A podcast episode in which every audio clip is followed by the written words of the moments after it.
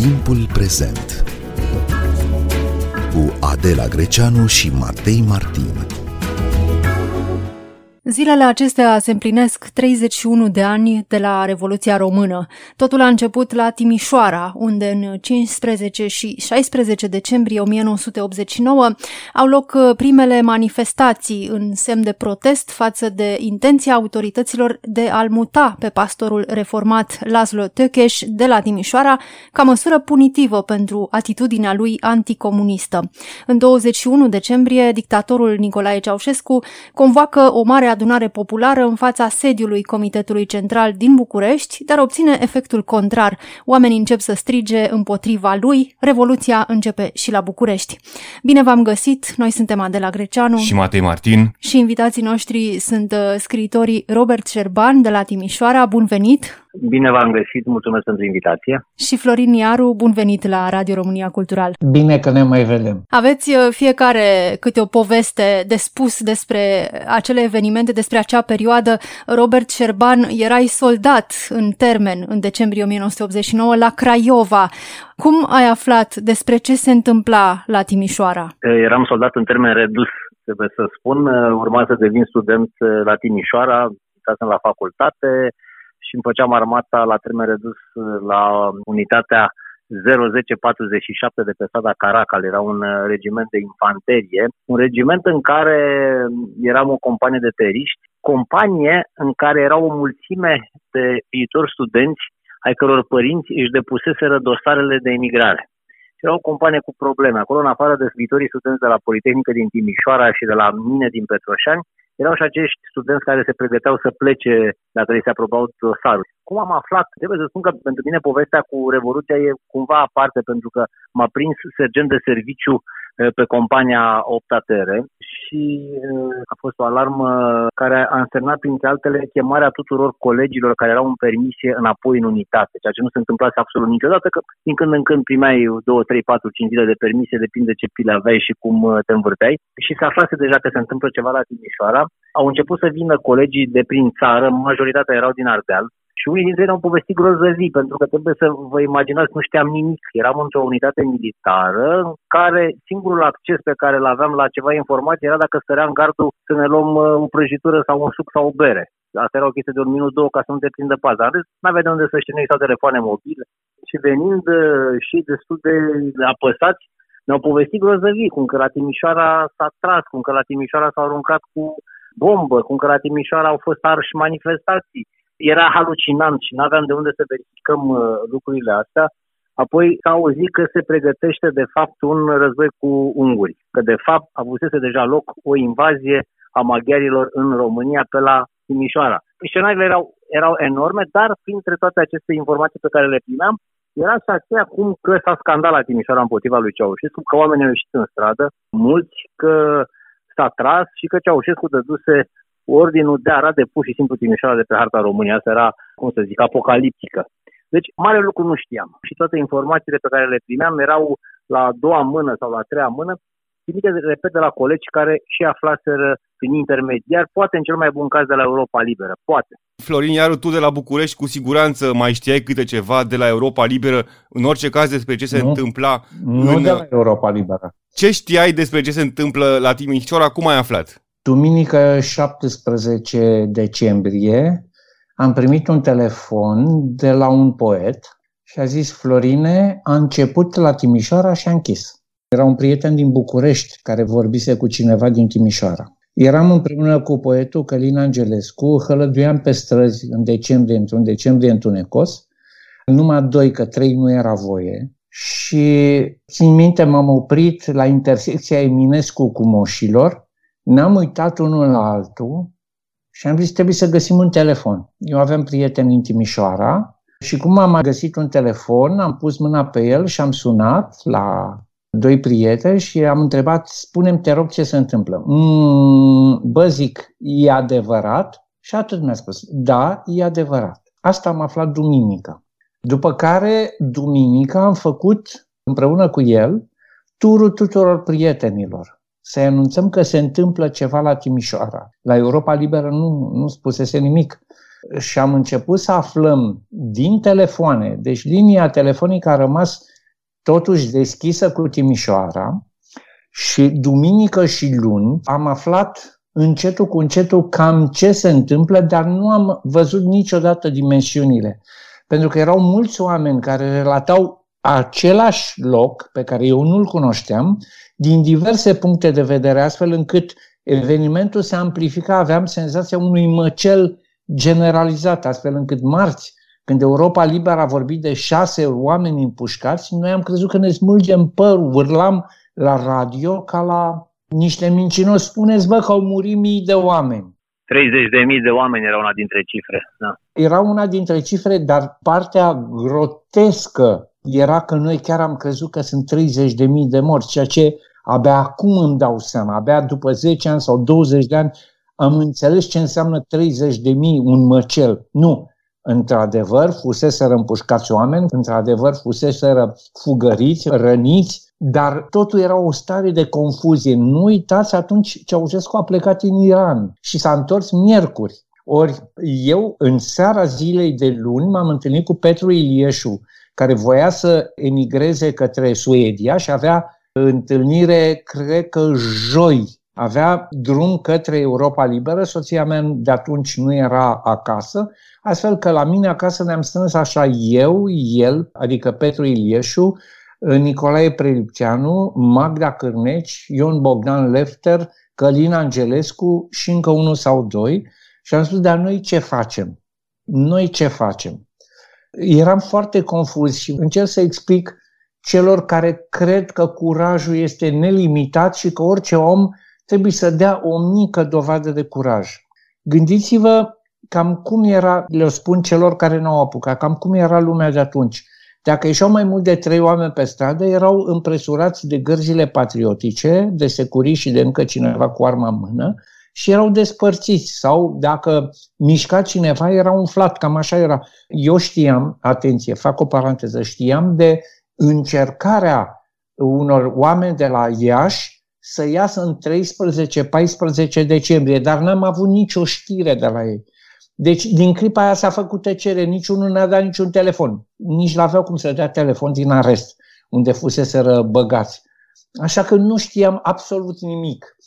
Și am zis, ce facem? Și am zis, în primul rând, răspândim vestea la toți prietenii pe care îi avem și încercăm să ne organizăm. Dacă vedem undeva, măcar un grup de 10 oameni, ne ducem și noi acolo să fim mai mulți, cu gândul că cu cât suntem mai mulți, nu suntem mai culți, dar suntem un pic mai feriți și avem măcar o minimă șansă să facem ceva. Deci așa am aflat eu de, de Timișoara. Robert Șerban, cum a contribuit această zvonistică și aceste știri, unele dintre ele false, altele, în mod evident, falsificate, la răspândirea veștii despre Revoluție Latină în unitatea militară, unde erai soldat în termen redus?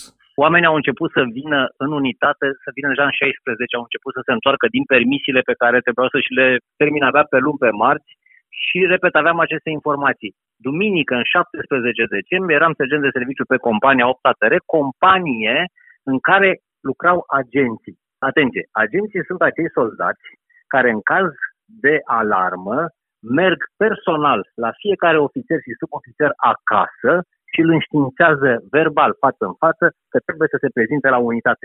Așa se face în caz de alarmă, nu se dădeau telefoane pe vremea aia, deci te duci, ai o agendă de 10 ofițeri, subofițeri răspundiți în Craiova cum erau și chem pe fiecare nominal, stai de vorbă cu și spun sunteți chemați la unitate în data de cutare la ora cutare. E bine, dimineața ne-au sunat pe noi SSC-ii, sergenții de serviciu de companie, ofițerul de serviciu pe regiment, mi-a zis să rog să trimit agenții să cheme toți ofițerii, subofițerii și personalul civil în unitate.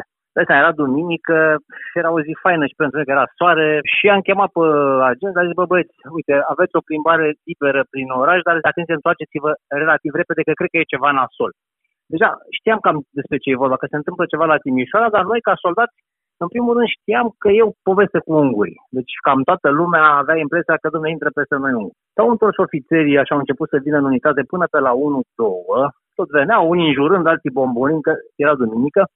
Și din când în când, cam o dată pe oră, suna gornistul să ne strângă pe toți cei 14 sergenți de servicii, erau 14 companii în regiment, să ne întrebe dacă totul e în regulă și să dăm noi raport. E, partea cea mai nasoală, greu de povestit, grotescă, a fost duminică în 17 la ora 5 fără 10, când a sunat gornistul, ofițerul care era un tip foarte fain așa, era o figură aparte, avea impresia că e englez, era un major uh, simpatic, slăbuț, uh, un gentleman, nu se schimbase, nu l-am recunoscut când am ajuns în fața lui, unde ne strângeam, era cineva, era desfigurat. Și ne-a zis, zice, mergeți imediat în cancelarie și anunțați-vă ofițerii și comandanții că este alarmă Radu cel frumos. Eu habar n-aveam, că noi făcuserăm trei luni de armată. Mi s-a părut că o chestie frumoasă, adică, dumne, când ești Radu cel frumos, nu poate fi decât oricum, era alarmă, dar era ceva frumos, așa, mai făcut să nu alarme, da. Eu am rămas așa ușor zâmbim, că aveam o chestie de complicitate cu ofițerul. Eu știa că sunt terist, da, nu mai știam poezele pe acolo. Când m-am uitat în stânga, dispăruseră ăia șapte. Când m-am uitat în dreapta, dispăruseră și alți cinci care erau. Și s-au urlat la mine îngrozitor, a zis, marș în companie imediat.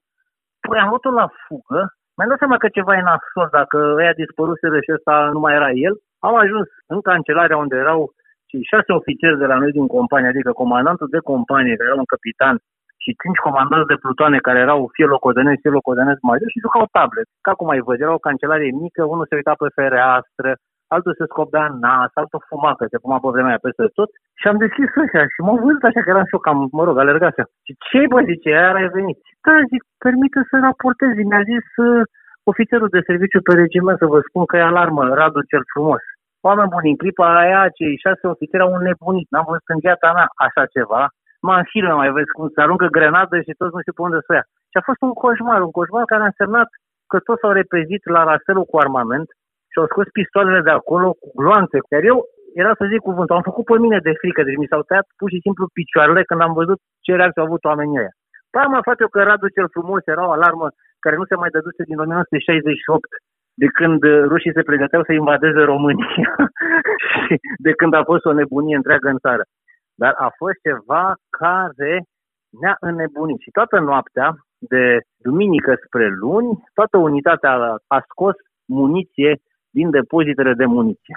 Asta însemnând muniție de război, obuze pentru tancurile pe care le aveam, uh, gloanțe pentru puștile noastre, benzi de mitralieră, și le-am băgat în încărcătoare. Deci asta am făcut până luni dimineața, ne-am înarmat până în dinți, pentru că ce știam noi e că începe războiul. Războiul cu invadadorul maghiar care intrase sau urma să intre în țară pe la Timișoara. Florin Iaru, dar care este momentul precis când ai început să-ți dai seama ce se întâmplă? Când ai început să-ți dai seama că regimul chiar se clatină? Nu am avut conștiința regimului care se clatină până miercuri seara, 20 decembrie.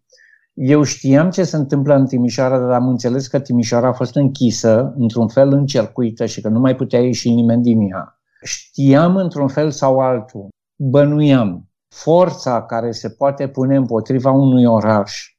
Aveam în cap numărul ăla enorm de morți și credeam că va urma un măcel, după care va urma lichidarea a fiecărui individ care a scos vreodată vreo vorbuliță din gura lui despre regim de la bancuri la proteste. Noi nu eram pregătiți sau nu aveam speranța, dorința o aveam, dar speranța nu aveam ca acest regim să cadă. Tot ce ne puteam închipui era să moară Ceaușescu, să vină fisul, Nicușor, care e un petrucăreț. Mă, nu râdeți! Stai că nu știu dacă își mai amintesc, dar de ce ne doream noi să vină Nicușor, printre altele? Pentru că le spusese la barmani, las că moare el tata și am să vă bag în trei schimburi. Exact trebuie lumea să înțeleagă că atunci când ești la ananghie, te agăți și de un fir de pai. Ori până atunci, luni și marți, ne-am vorbit între noi, ne-am gândit ce să spunem, adică niște puncte cu care să vorbim poporului. Ce să cerem? Hai să cerem ceva, dacă se poate cere ceva. Hai să încercăm să fim ceva, să facem într-un fel sau altul. Până miercuri n-am avut nicio idee clară. Între timp, toți prietenii știau. Și acum vă spun una mână. Miercuri după amiază am ieșit de la serviciu și m-am dus la cantina Uniunii Scriitorilor, unde Madi Marin se ridicase de la o masă și striga la toți scriitorii. Sunteți niște lași? Madi își făcuse și ea puțin curaj. Eu care vorbisem cu toți ce facem, am zis, nu pot să-i dau dreptate, că eu sunt pregătit să fac ceva fără să știu ce. Dar acolo erau foarte mulți scriitori care mă urmăiau și care s-au uitat foarte dușmănos la Madi pentru că le strica plăcerea mesei și a băutului. La Uniunea Scriitorilor se mai bea pe vremea aia și da, vodcă mai găseai ceva. și vin, mai găseai. Și dacă aveai pile, găseai și băuturi mai finuțe. Și acum răspund la întrebare. Miercuri am urmărit, împreună cu Calina Angelescu, am urmărit transmisiunea televizată a lui Ceaușescu care vorbea poporului. Și primul lucru care m-a izbit și în clipa aia în capul meu s-a făcut lumină, era că nu era tot comitetul central lângă el. Erau 4-5 oameni și Leana, steagurile atârnau într-un colț și fiți foarte atenți dacă găsiți înregistrare. În partea dreaptă, jos, era un colț al unui covor întors și camera era mică. Părea un soi de bunker, aranjat în grabă, în pripă. Și am zis, în clipa asta s-a întâmplat, el emite dintr-o ascunzătoare, așa am crezut eu. Așa, așa a crezut și Călin. Și tot atunci Ceaușescu a anunțat demonstrația. Ei, în clipa aia am zis, bă, acum ori niciodată. Dar nu știam nici și acum, nici ce niciodată. Astfel încât joi dimineața, când am ajuns amândoi la serviciu nedormiți și cu ochii cât cepele, am văzut pe marginea zidului de la strada Bertlo niște pancarte cu Ceaușescu și poporul, jos uh, instigatorii, uh, moarte dușmanului socialism sau cam așa ceva, huliganii înapoi și așa mai departe. Bă, și ni s-a urcat sângele la cap. Abia atunci am îndrăznit să cred că e posibil să se termine. Timpul prezent cu Adela Greceanu și Matei Martin. Robert uh, Șerban, cam care era nivelul de așteptare sau nivelul de speranță atunci pentru tine uh, în 20 decembrie? Ce se putea întâmpla? Trebuie să spun că nu, nu știam mare lucru. La noi informația nu ajungea. Când a crescut nivelul de speranță, a fost în ziua meetingului, când noi fiind steriști, deci eram viitoarea intelectualitate a țării, ne-au dus uh, într-o sală în care se țineau spectacole și se făceau întâlnirile politice. Ne-au dus să vedem acel meeting. Acolo era un televizor, de fapt singurul televizor oficial din, din unitate, nu eram 150 de oameni, a început Neanicu să vorbească în fața mulțimii și noi încercam să adormim, că de fapt asta era de fiecare dată. Mai trecusem prin experiența asta la Congresul 14, unde ne, la fel ne duceau să ascultăm Congresul, ofițerii plecau de acolo și noi trimiteam două plantoane care să pândească dacă vine caldul și toți ne puneam capetele pe masă și dormeam. Adormeam instantaneu că eram rupți de oboseală. E, și acum nu prea puteam să facem lucrul ăsta să dormim pentru că erau și ofițerii, erau în primul rând.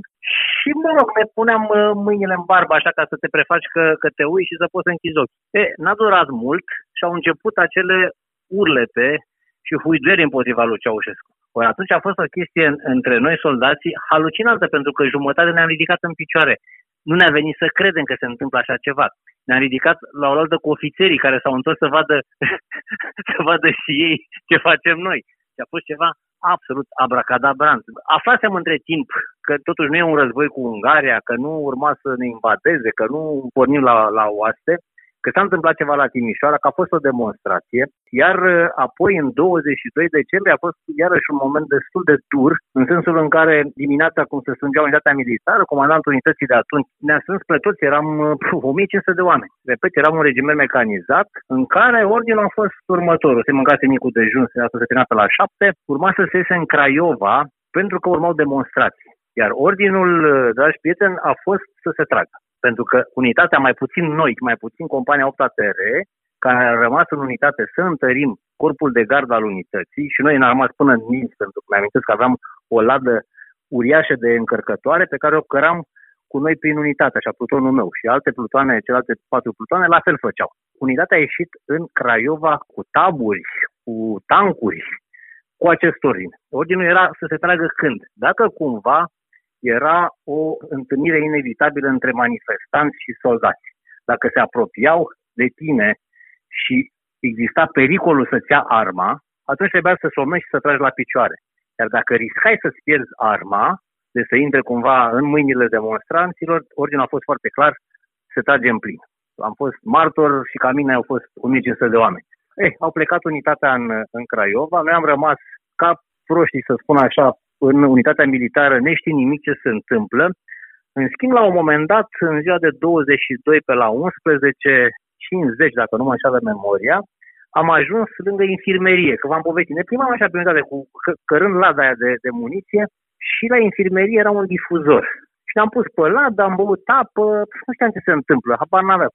Și atunci am auzit pe Dinescu la radio, strigând Revoluția am învins, Ceaușescu a fugit.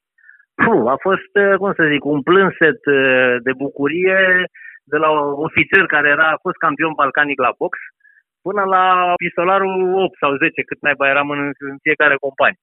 Da, și atunci am aflat de fapt ce s-a întâmplat, că na, Ceaușescu fugise, Revoluția învinsese, iar cam într-o jumătate de oră de la acest anunț s-a întors regimentul înapoi în unitate, cu sticlele de vin desfăcute, cu garoafe, trandafiri și alte flori pe țevile uh, armelor. Ni s-a povestit ce s-a întâmplat acolo. Am fraternizat uh, ăștia care fuseseră în oraș cu ăștia care se în unitate iar după masa, în 22 decembrie, compania mea a plecat în oraș, eram 5 plutoane, să apărăm, deci nu aveam nimic la noi decât fratele neînarmate și niște banderole pe care le făcuserăm rupând cearșafurile, așa să apărăm uh, eventualele spargeri de magazine, să-i apărăm de vandal, să apărăm orașul de vandal. Și mi amintesc că am ajuns cam pe la 5 în centrul Craiovei sau 4, cântând treceți batalioane române Carpații, am intrat în piața mare din Craiova, unde Tudor Gheorghe cânta și el ceva la chitară sau la cobză. Piața era arhiplină. Când noi am intrat, el s-a oprit și a zis, iată, soldații, copiii noștri au venit să ne apere. Și nu vă spun ce a fost acolo, oamenii au sărit pe noi, ne-au pupat, ne-au îmbrățișat, a fost un plânset și o melodramă uriașă. Iar apoi, din 22 până în 29 decembrie, noi am stat în centrul Craiovei, plutonul meu apărând ca să spun așa, inițial de vandali, apoi de către eventualii teroriști, Muzeul de Artă din Craiova și colecția Brâncuș și peste drum de muzeu Banca Națională din Craiova. Slavă Domnului, n-am tras niciun foc de armă, dar am tras niște frici îngrozitoare, care au însemnat patru nopți de nedormit. Au fost cinci zile și patru nopți în care n-am pus geană pe geană de frică să nu fiu împușcat în somn. Florin Iaru, probabil că la fel se întâmpla și la București pentru mulți dintre cei care urmăreau Revoluția. Au fost nopți de teroare în care nu s-a împușcat, s-a tras, uh, au murit uh, oameni. Au fost și momente de relaxare sau momente de euforie, chiar de umor în această teroare cumplită care a durat câteva zile?